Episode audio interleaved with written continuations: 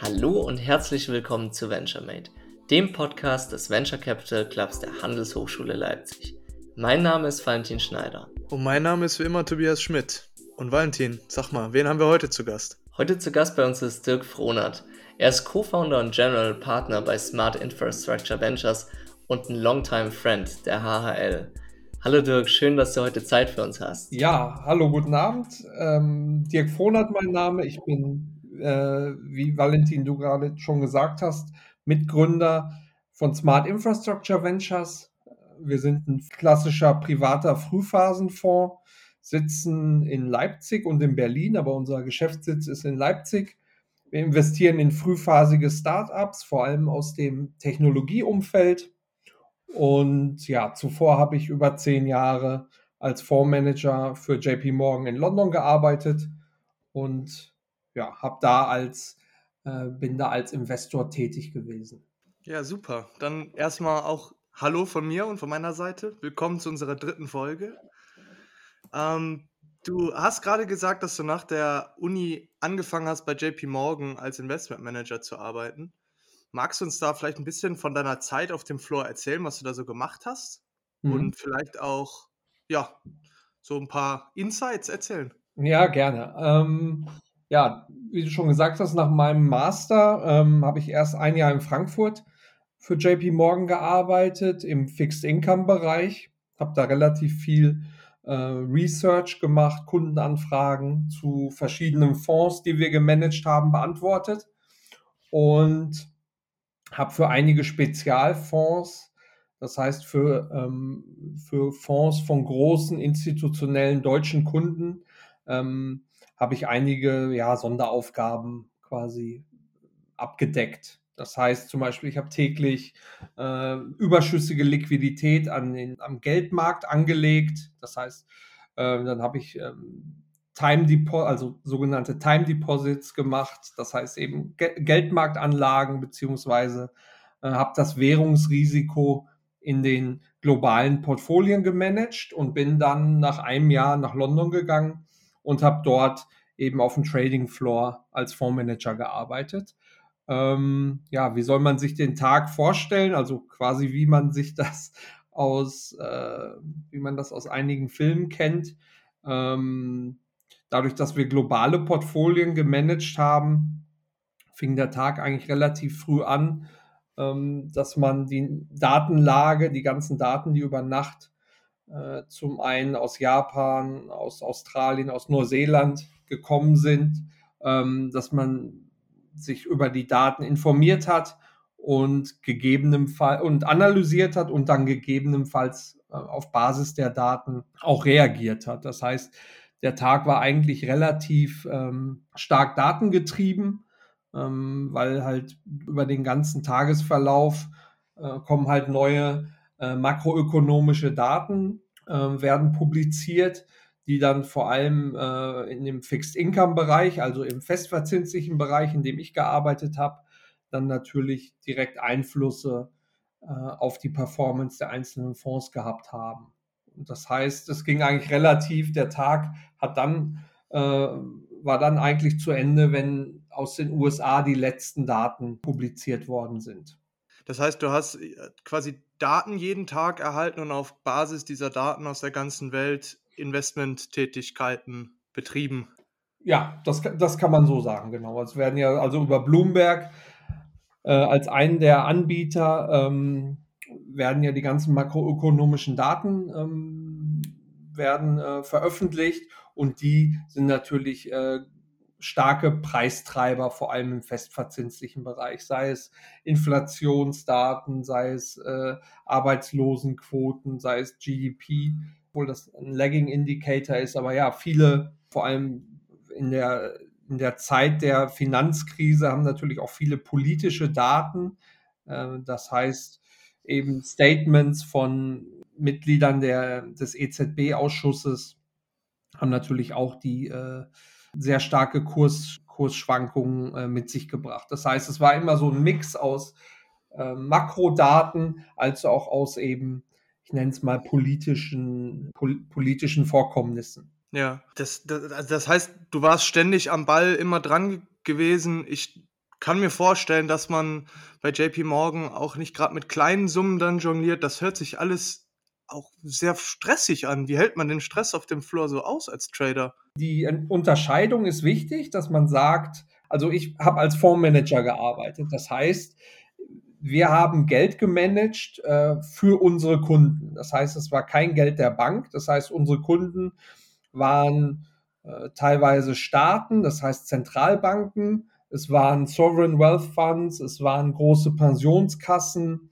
ja, für die wir Geld eben äh, gemanagt haben. Das heißt, äh, wenn wir Gewinne erzielt haben, äh, waren das halt Kundengewinne. Und das unterscheidet ähm, das Asset Management, eben die, ähm, das Fondsmanagement von der Seite als Trader, bei dem man quasi als Angestellter einer Bank das Geld der Bank verwaltet und bei dem Gewinne eben der Bank zustehen.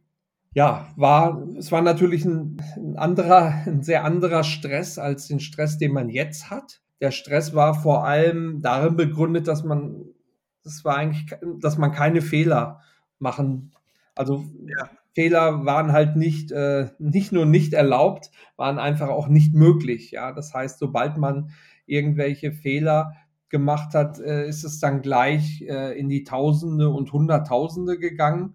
Und ähm, das war, glaube ich, so, das war für mich zumindest so der, der größte Druck. Ähm, wenn man jetzt so betrachtet, natürlich sind das große, ähm, große Summen, die da verwaltet werden. Ich glaube, wir haben in, im Vierer-Team so ungefähr äh, 10 Milliarden Dollar auf einer täglichen Basis gemanagt. Fand ich am Anfang äh, sehr beeindruckend und habe da auch viel, ähm, auch immer drüber nachgedacht. Muss man allerdings ganz ehrlich sagen, dass man auch sehr schnell abstumpft und äh, dass es hinterher einfach nur eine Zahl mit extrem vielen Nullen ist und dass man gar nicht das so wirklich realisiert, ähm, wie viel Geld man da an den Kapitalmärkten dann auch täglich durch seine Entscheidungen äh, bewegt. Auch wenn das für ähm, jemand, der äh, oder für den Otto-Normalverbraucher, der mit solchen Zahlen nicht täglich zu tun hat. Schwer vorzustellen. Schwer nachzuvollziehen. Aber es ist wirklich ja. einfach nur, ist einfach nur eine Zahl. Ja. Schon interessant. Einfach nur eine Zahl. Ja. äh, du hattest in unserem Vorgespräch, was wir äh, schon hatten im, mhm. im, Vorhinein, hast du mal von, von so einem, ich nenne es jetzt mal Eye-Opener-Moment, so, so einem mhm. Heureka-Moment gesprochen. Ja. Ich fand das sehr interessant. Was war das für ein, für ein Moment? Ja, also ich glaube, den, den Moment haben wahrscheinlich viele äh, in ihrem Job irgendwann, vielleicht oder vielleicht sogar gar nicht. Das ist natürlich auch nicht schlecht, aber ähm, es gibt einfach so Momente, die einen äh, prägen, wo man vielleicht auch Dinge dann äh, anders entscheidet, wo man einfach Entscheidungen trifft. Und bei mir war es damals im aktiven Fondsmanagement, als ich gemerkt habe, ähm, dass eigentlich, also ich habe mein eigenes Geld natürlich auch investiert und habe vor allem meine langfristigen, ähm, mein Pension Plan in, in, äh, in Großbritannien ähm, habe ich nicht in aktive Fonds investiert, sondern immer in passive Fonds, äh, sogenannte ETFs, äh, die eben keinen aktiven Fondsmanager haben. Ähm, und fand das am Anfang ein bisschen komisch, dass ich das gemacht habe, aber für mich hat das immer Sinn gemacht, ähm, dass ich als aktiver Fondsmanager eben in passive Fonds investiert habe. Und als ich, ja, als ich mit der Zeit auch rausgefunden habe, dass alle meine aktiven, äh, alle meine Kollegen, die eben auch aktive Fondsmanager waren, das identisch gemacht haben, ähm, ja, war das so ein Moment, wo ich wirklich gedacht habe, okay, das macht keinen Sinn, langfristig in diesem oder noch länger in diesem Bereich zu bleiben. Ja, wenn man selbst quasi glaubt, dass der Bereich, in dem man gerade arbeitet, ähm, dass man da kein sogenanntes Alpha, also keine sogenannte Überrendite erzielen kann, das ist vielleicht so im Rückblick vielleicht schon so ein Moment gewesen, wo ich dann auch gedacht habe, okay, ähm, ich möchte vielleicht die Asset, die Asset-Klasse wechseln und eben mehr in eine Asset-Klasse gehen, wo man eben auch eine ähm, aktive Überrendite äh, erzielen, erzielen kann. Ja, jetzt, jetzt liegt da mir so eine Frage auf der Zunge. Ich denke, du kannst es dir vorstellen. Ich frage jetzt mal ganz mhm. provokativ, wenn, wenn selbst Investmentmanager sagen, dass ETFs eigentlich die bessere Alternative sind, sind dann Fondsmanager eigentlich noch nötig? Oder schaffen die sich damit selbst ab? Jetzt mal ganz mhm. provokativ gefragt. Also klar, die Frage, die, ähm, das ist eine gute Frage, die man immer bei, äh, ich sag mal, bei einem, bei einem Event oder so kann man das in Person immer gut diskutieren, weil es halt auch so eine Glaubensfrage ist. Ich persönlich, und das ist jetzt eine Meinung, äh, wirklich meine äh, private Meinung, ich bin der Meinung, dass je weniger Menschen sich eine Assetklasse professionell anschauen, desto mehr macht aktives Management Sinn. Das heißt zum Beispiel, wenn ich mir Aktien im Schwellen, Schwellenländeraktien anschaue oder Microcaps, also ähm, Unternehmen, die niedrig bewertet an der Börse sind, dann macht es in meinen Augen schon Sinn, jemanden zu haben, der aktiv diese Investments managt, wohingegen, ähm, ich sage mal als Beispiel, eine äh, VW-Aktie, wo es äh, weltweit hunderte Analysten gibt, die sich nur zum Beispiel deutsche Automobilbauer anschauen, ähm, sehe ich da relativ wenig Sinn drin, dort einen aktiven Manager in dem Bereich zu haben. Aber das ist meine persönliche Philosophie. Ja. Das heißt, äh, ähnlich sehe ich es im, im Venture Capital Bereich. Da glaube ich schon, dass es da möglich ist und das zeigen die Zahlen ja auch, dass es da möglich ist, äh, attraktive Renditen zu erzielen durch aktives Management.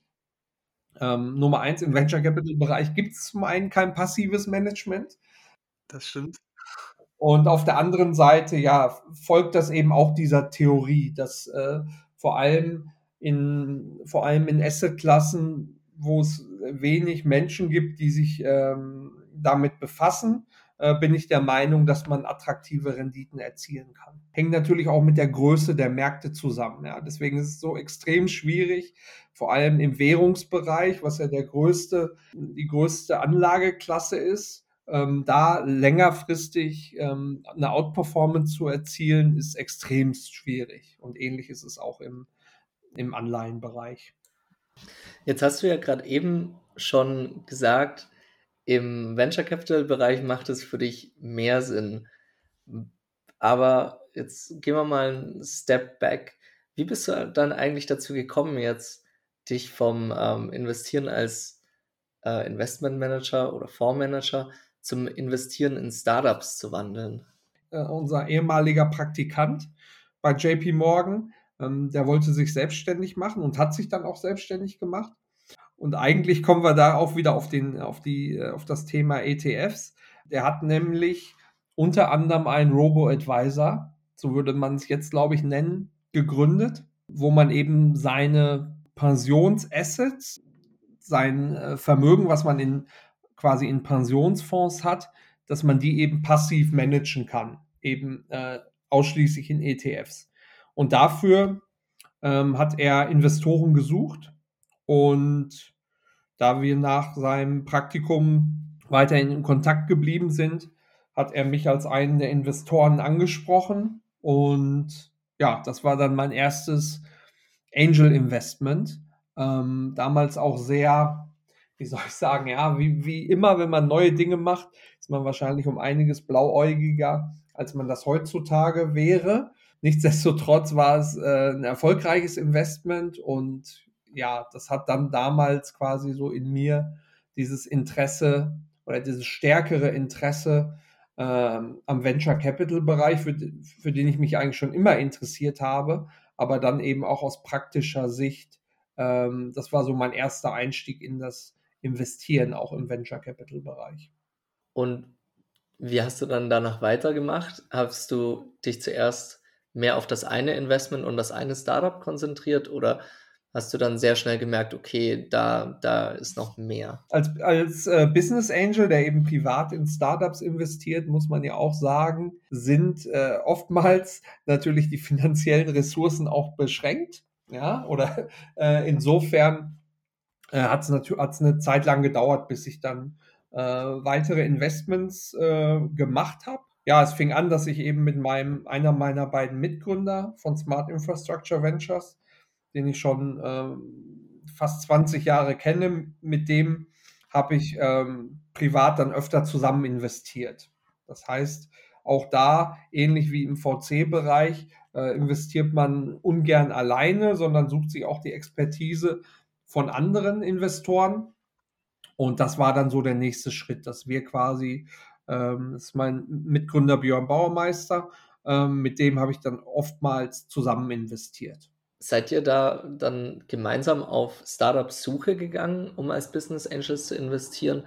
Oder war das auch noch mehr über euer bereits existierendes Netzwerk zu dem Zeitpunkt? Ja, gute Frage. Also oftmals ist es so, wenn man einmal investiert hat als Business Angel, dann spricht sich das relativ auch schnell rum. Ja, das heißt, wenn dann ein Startup eine Finanzierungsrunde macht, dann wird, da, werden die Gründer oftmals gefragt, ja, welche Investoren habt ihr denn an Bord? Und dann bekommt man relativ schnell, relativ oft Pitch-Decks zugeschickt. Also die aktive Suche war da eigentlich nicht nötig. Da ging es dann eher darum, dass man sich die richtigen Startups dann raussucht. Aber ich muss auch sagen, dass wir am Anfang, ähm, also mein Mitgründer Björn, hat auch in äh, London und New York äh, gearbeitet, als der hat eben auf der sogenannten Sell-Side als Trader gearbeitet. Das heißt, wir waren auch beide relativ zeitig stark eingespannt. Insofern äh, ist da auch so, so viel Zeit für private Investments nicht gewesen. Und man muss sagen, dass diese ähm, die Investments als Business Angel sind in der Regel natürlich um einiges zeitaufwendiger, als würde ich jetzt, äh, ich sag mal, eine Aktie von Tesla zum Beispiel kaufen. Ja, da braucht es, äh, glaube ich, deutlich mehr Research noch. ähm, Nicht nur Research, sondern auch als Business Angel ist man ja oftmals, äh, man investiert ja in, sehr, in der Regel in sehr frühes, in sehr frühe Unternehmen. Und äh, dort ist man eben auch als Investor stärker gefordert. Das heißt, man muss sich einfach auch äh, stärker einbringen. Das heißt, die Unternehmen erwarten natürlich auch vom Investor in der Regel mehr als nur Geld, sondern Intros zu potenziellen Kunden, Feedback, dann ja, teilweise haben wir auch dafür gesorgt, dass neue Investoren ähm, das Startup eben unterstützen, also die die zeitliche Komponente als Business Angel, vor allem wenn man es aktiv verfolgt, ist nicht zu unterschätzen. Und die ist ja bei Aktien und bei anderen liquiden äh, Wertpapieren eigentlich null, diese aktive Komponente, nachdem man investiert hat. Insofern, ja, ist, sollte man sich das, glaube ich, auch gut, gut überlegen. Also man bestimmt als Business Angel auch sein, sein Glück äh, zumindest zum gewissen Teil auch selbst je nachdem, wie stark man sich äh, involviert und wie, äh, wie viel man dann dem Startup auch äh, hilft. War es dann die mehr Zeit, die ihr dann schon gesehen habt, die ihr aufwenden müsst, die den Weg vom Business Angel zum eigenen VC eigentlich geebnet hat? Oder wie seid ihr da vorangegangen? Das war quasi, das war schon der nächste logische Schritt, dass wir gesagt haben, als wir dann mehrere Investments zusammen getätigt haben, die dann auch immer mehr Zeit benötigt haben, die Investments, weil wir immer nach unserem Input dann auch gefragt worden sind, ähm, dass wir irgendwann gesagt haben, okay, eins von beiden müssen wir reduzieren oder aufhören. Entweder wir müssen mit Angel Investments aufhören, weil ich sag mal, äh, einen relativ stressigen Job auf dem Trading Floor plus dann abends oder morgens vor der Arbeit noch irgendwelche Conference Calls mit Startups, irgendwelche Strategie-Meetings oder am Wochenende. Das ging auf Dauer nicht gut. Und dann haben wir uns eben entschlossen, unsere Jobs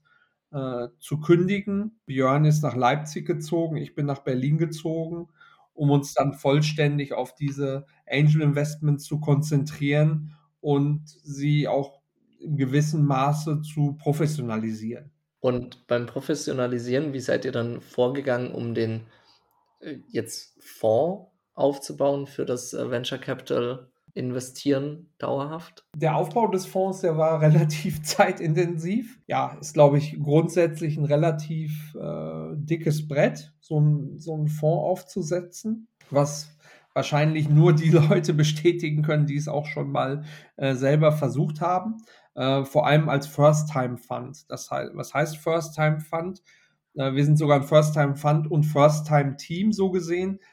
Das heißt, es ist unser erster Fonds, den wir zusammen aufsetzen und es ist auch das erste Mal, dass wir quasi zusammen als Investor professionell zumindest agieren. Ja, wir haben in dieser Komposition bisher nur privat zusammen investiert. Ja, das heißt, die ganzen Abläufe, der ganze Investmentprozess, das alles hat es in dieser Form zumindest für uns noch nicht gegeben. Insofern ist es natürlich um einige schwieriger, äh, Investoren davon zu überzeugen, dass, dass Investoren eben uns ihr, ihr Geld auch anvertrauen.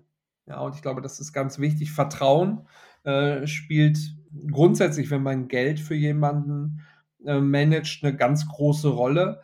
Noch mehr Vertrauen benötigt es, wenn es vor allem um so eine Hochrisiko-Asset-Klasse wie Venture Capital geht äh, wenn es darum geht und auf der anderen Seite, wenn es sich auch um so lange Zeiträume handelt. In unserem Fall der Fonds ist auf zehn Jahre ausgelegt. Das heißt, Investoren rechnen eigentlich damit, dass sie in den, in den ersten zehn Jahren relativ wenig Rückflüsse bekommen.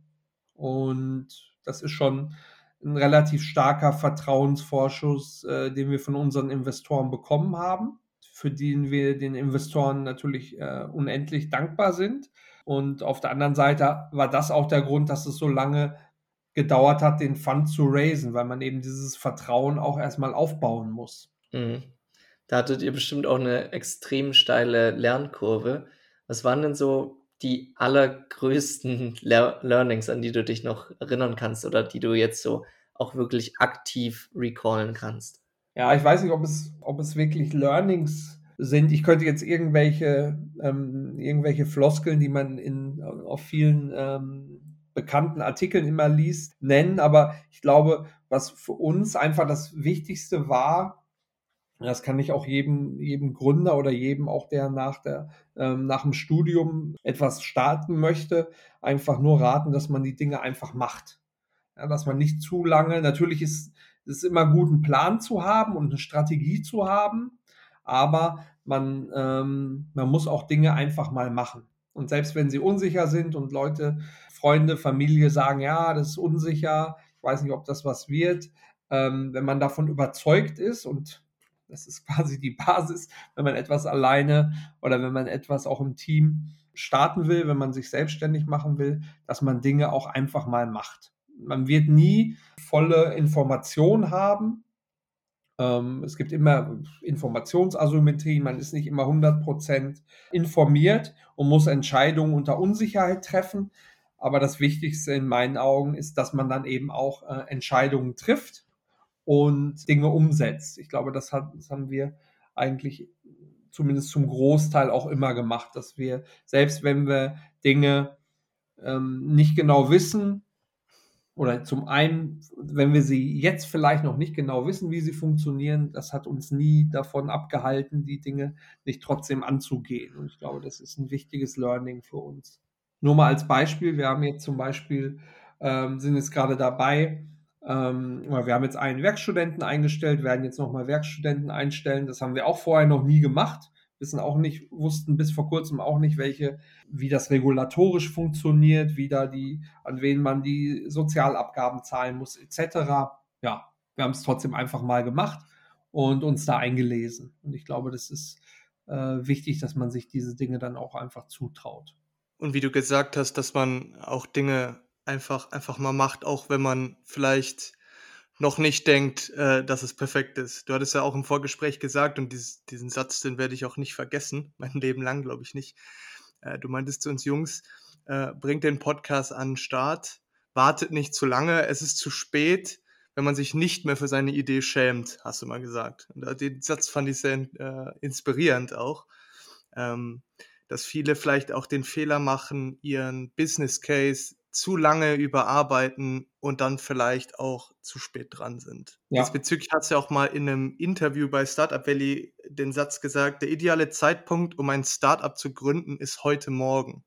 Fand ich auch sehr interessant. Vielleicht kannst du dazu was sagen, vielleicht hast du noch ein paar andere Tipps für, für Startups. Das ist auf jeden Fall was, das habe ich mitgenommen. Mhm. Also zum einen muss ich sagen, äh, der Spruch kommt jetzt nicht von mir, dass man sagt, äh, wenn du okay.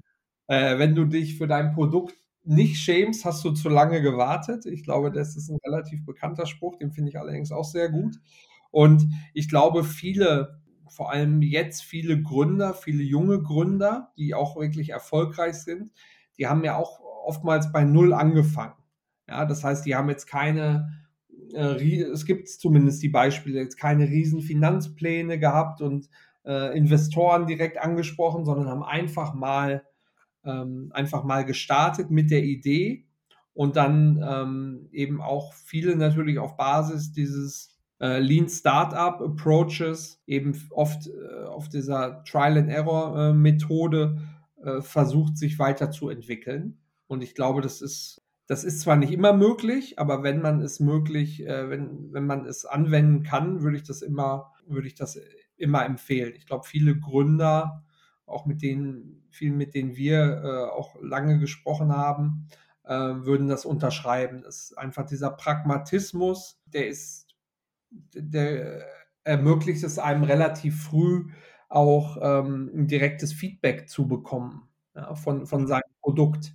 Weil was bringt das ganze Research über ein Produkt, wenn die Kunden eben äh, dann nach der ganzen Zeit, bis das Produkt an den Markt kommt, sagen, ja, wir brauchen es eigentlich nicht. Das hätte man sich dann eigentlich auch früher dieses Feedback auch schon einholen können. Das heißt, du würdest auch tatsächlich in, in Ideen investieren, wo du sagst, die sind vielleicht noch nicht komplett ausgereift, aber haben Potenzial, auch auf die Gefahr hin, dass es äh, nach hinten losgeht? Als Business Angel auf jeden Fall.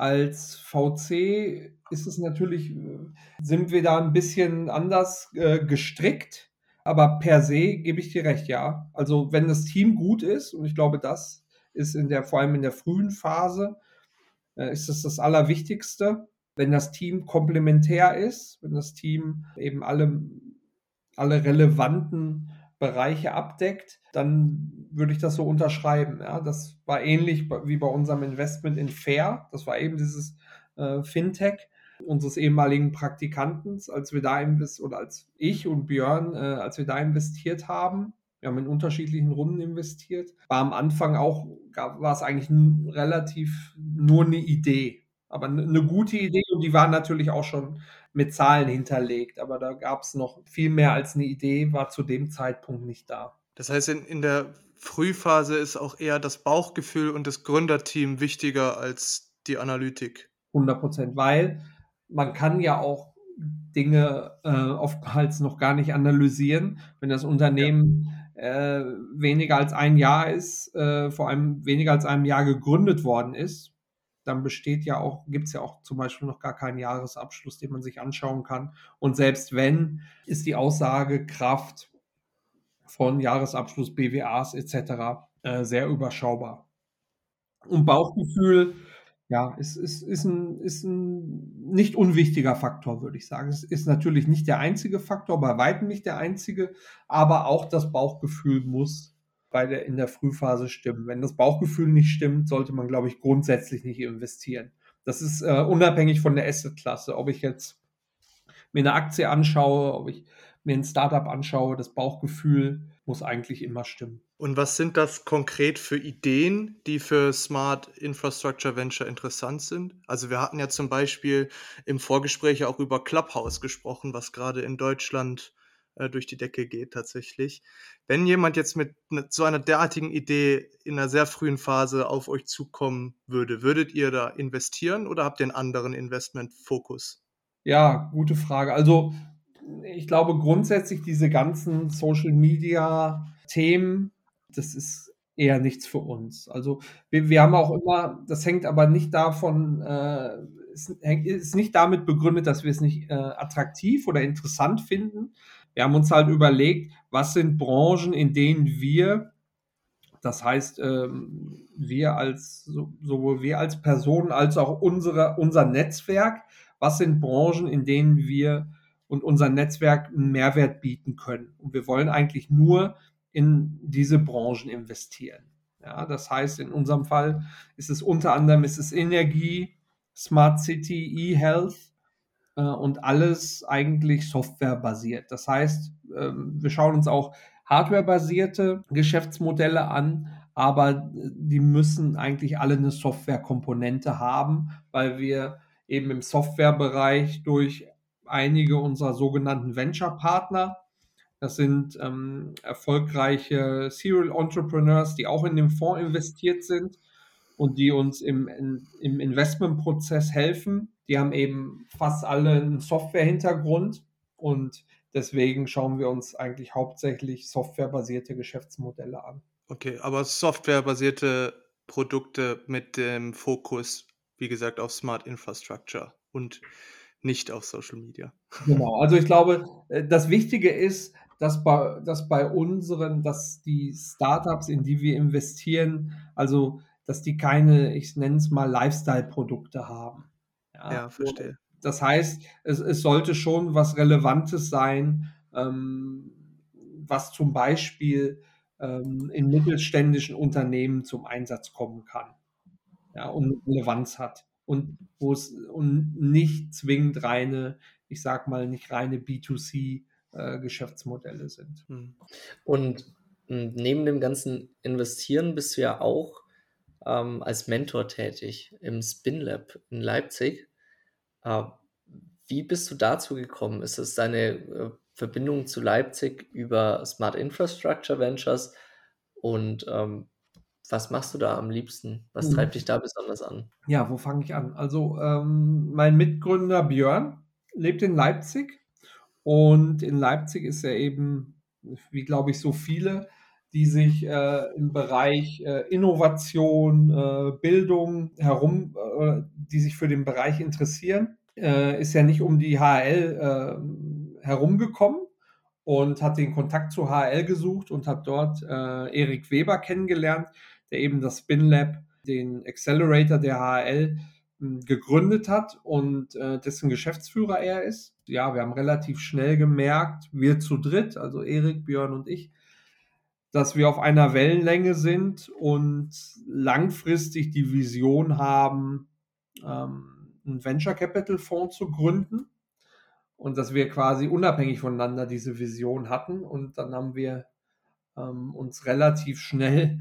darauf geeinigt, dass wir das doch zusammen machen und dass wir es eben zusammen versuchen. Ja, das hat dann eben ähm, Ende 2019 ähm, hat es dann eben mit der Gründung von Smart Infrastructure Ventures dann auch geklappt. Und ja, wir sind weiterhin Mentoren im SpinLab Accelerator ja, und stehen da den Startups, ähm, vor allem natürlich in Bezug auf Finanzierungsfragen, die ganze Finanzierungs-Investoren-Thematik, äh, stehen wir den Startups als Sparing-Partner zur Verfügung und haben auch schon in ein Startup aus dem SpinLab-Programm investiert. Und wie genau heißt es, wenn du die für Investitionsfragen äh, berätst oder die da unterstützt? Heißt es, ihr beratet die im Sinne von Termsheets oder von Bewertungen oder allgemein, wie geht die Suche? Was ist da so? Gibt es da einen Fokus? Grundsätzlich der Fokus im SpinLab oder die, die, die Phase im SpinLab ist äh, relativ früh. Das heißt, es sind eben Early-Stage-Startups, die gerade so ja, dabei sind, ihr, ihr Produkt weiterzuentwickeln und vielleicht gerade erste Umsätze machen. Das ist so äh, der Großteil der Startups. Das heißt, wir stehen als Sparring-Partner zur Verfügung, um quasi diesen ganzen äh, Fundraising-Prozess ja, die dabei zu unterstützen. Ja, wie, wie, wie spricht man Investoren an? Worauf muss man achten? Also da geht es noch nicht, da geht es wirklich überhaupt nicht um Details wie äh, Termsheet und Vertragsverhandlungen, sondern wirklich um, um die Fundraising-Strategie, was ist wichtig dafür, worauf sollte man grundsätzlich achten, ist es relevant, vielleicht eine Equity-Runde zu machen oder äh, will man vielleicht ähm, eine Finanzierungsrunde über ein Convertible machen, etc. pp. Also wirklich eher so, ich würde es mal als strategischere äh, Fragestellung äh, bezeichnen. Das heißt, wenn jetzt ein Startup Hilfe braucht und im SpinLab Accelerator ist, äh, steht ihr da als Mentoren zur Verfügung oder stehst du da als Mentor zur Verfügung? Jetzt kennt man dich aber auch ja so als relativ hilfsbereiten ähm, Business Angel, wenn ein Startup eine Idee hat oder auch ein, eine Idee, die vor allem in euren Fokus passt, wie kann es dann, dann mit euch in Kontakt treten und ähm, ins Gespräch kommen? Ja, das gibt es mehrere Wege. Also grundsätzlich ähm, kann ich, glaube ich, das, ich glaube, würden, werden auch viele andere Investoren äh, sehen das genauso. Äh, kann man Startups eigentlich immer nur empfehlen, äh, über eine Intro zu jemandem zu kommen. Das heißt, schauen, okay, kennt jemand, äh, wenn ich mit einem Investor sprechen will, ähm, dass mir jemand eine Intro zu dem Investor macht.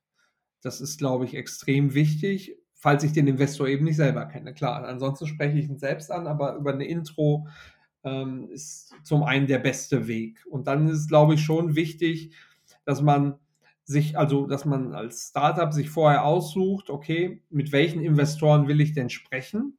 Das heißt, man muss vorher natürlich schon Research machen. Welcher Investor investiert überhaupt in meiner Phase? Wenn ich jetzt ein frühphasiges Startup bin, macht es keinen Sinn, mit einem Investor zu sprechen, der nur in Later Stage äh, Startups investiert. Oder mit einem Investor zu sprechen, der genau in meiner Branche, in der sich mein Startup befindet, vielleicht schon mal investiert hat. Das wird der Investor dann auch kein zweites Mal machen, weil er eben keine zwei identischen quasi oder quasi identischen äh, Firmen im Portfolio haben möchte. Ganz konkret, wie, wie kommt man mit uns in Kontakt? Relativ einfach über LinkedIn, äh, vielleicht uns anzuschreiben. Wenn man schon ein Pitch Deck hat, kann man das über unsere Internetseite smartinfrastructure.ventures äh, auch hochladen. Dann, was wir machen, wir machen eigentlich alle paar Wochen eine sogenannte Office Hour, wo man eben über LinkedIn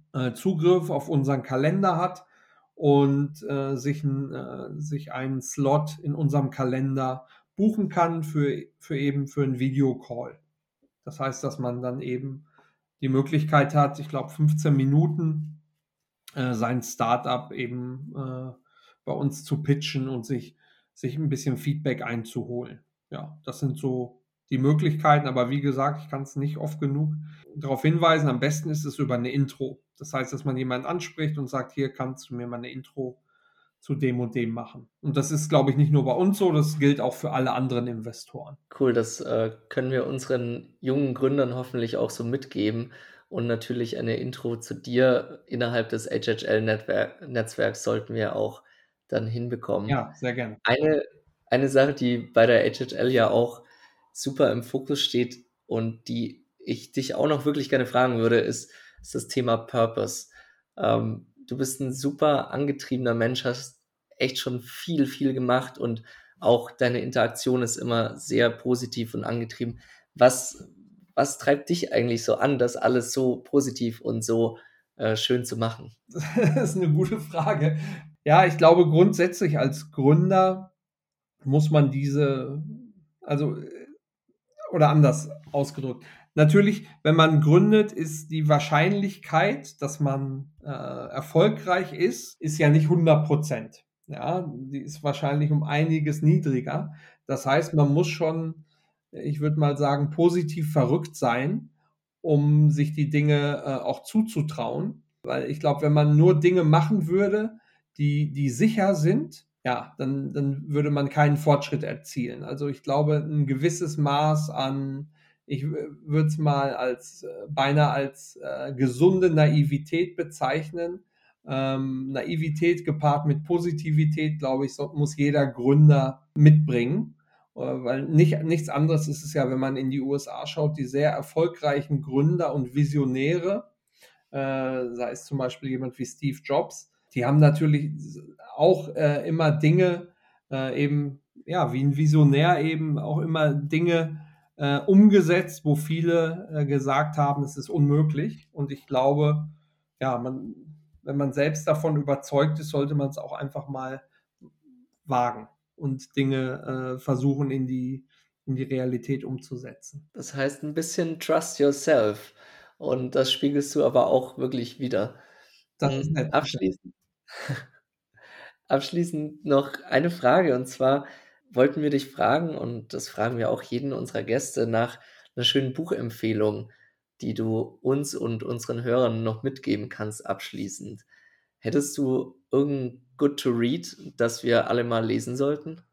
Ja, haben wir auch im Vorgespräch schon mal drüber gesprochen. Ja, habe ich sogar, vor allem weil es ein relativ äh, aktuelles Buch ist, was äh, Ende letzten Jahres rausgekommen ist.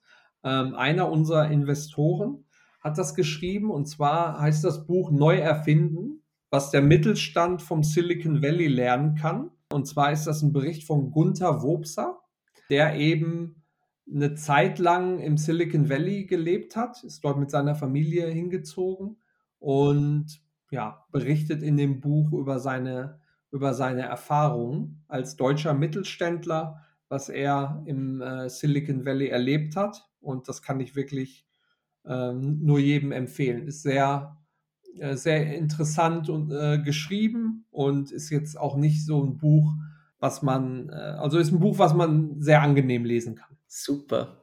Das packen wir dann auch in die Show Notes, sodass es jeder finden kann und äh, bedanken uns bei dir, Dirk, für das unfassbar spannende und offene Gespräch. Es hat wirklich sehr viel Spaß gemacht, sich mit dir auszutauschen. Vielen Dank. Vielen Dank.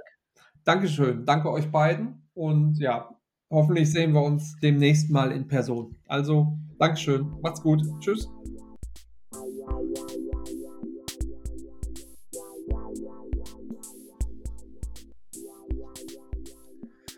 Wow, was für eine Folge. Wir haben auf jeden Fall buchstäblich die Welt umrundet. Wir haben über Investmentmanagement gesprochen, wir haben über Venture Capital gesprochen, wir haben Startups angesprochen, Tipps gehört für junge Gründer. Wir haben sogar die HL adressiert. Also ich würde sagen, das war eine runde Sache. Ich, mir fehlen die Worte. Ich finde es super. Gerne wieder. Klasse, klasse Gast. Bis zum nächsten Mal. Ja, da kann ich mich nur anschließen. Das war einfach nur unfassbar spannend mit Dirk. Und ich freue mich auf die weiteren Gespräche und die weiteren Treffen mit dir.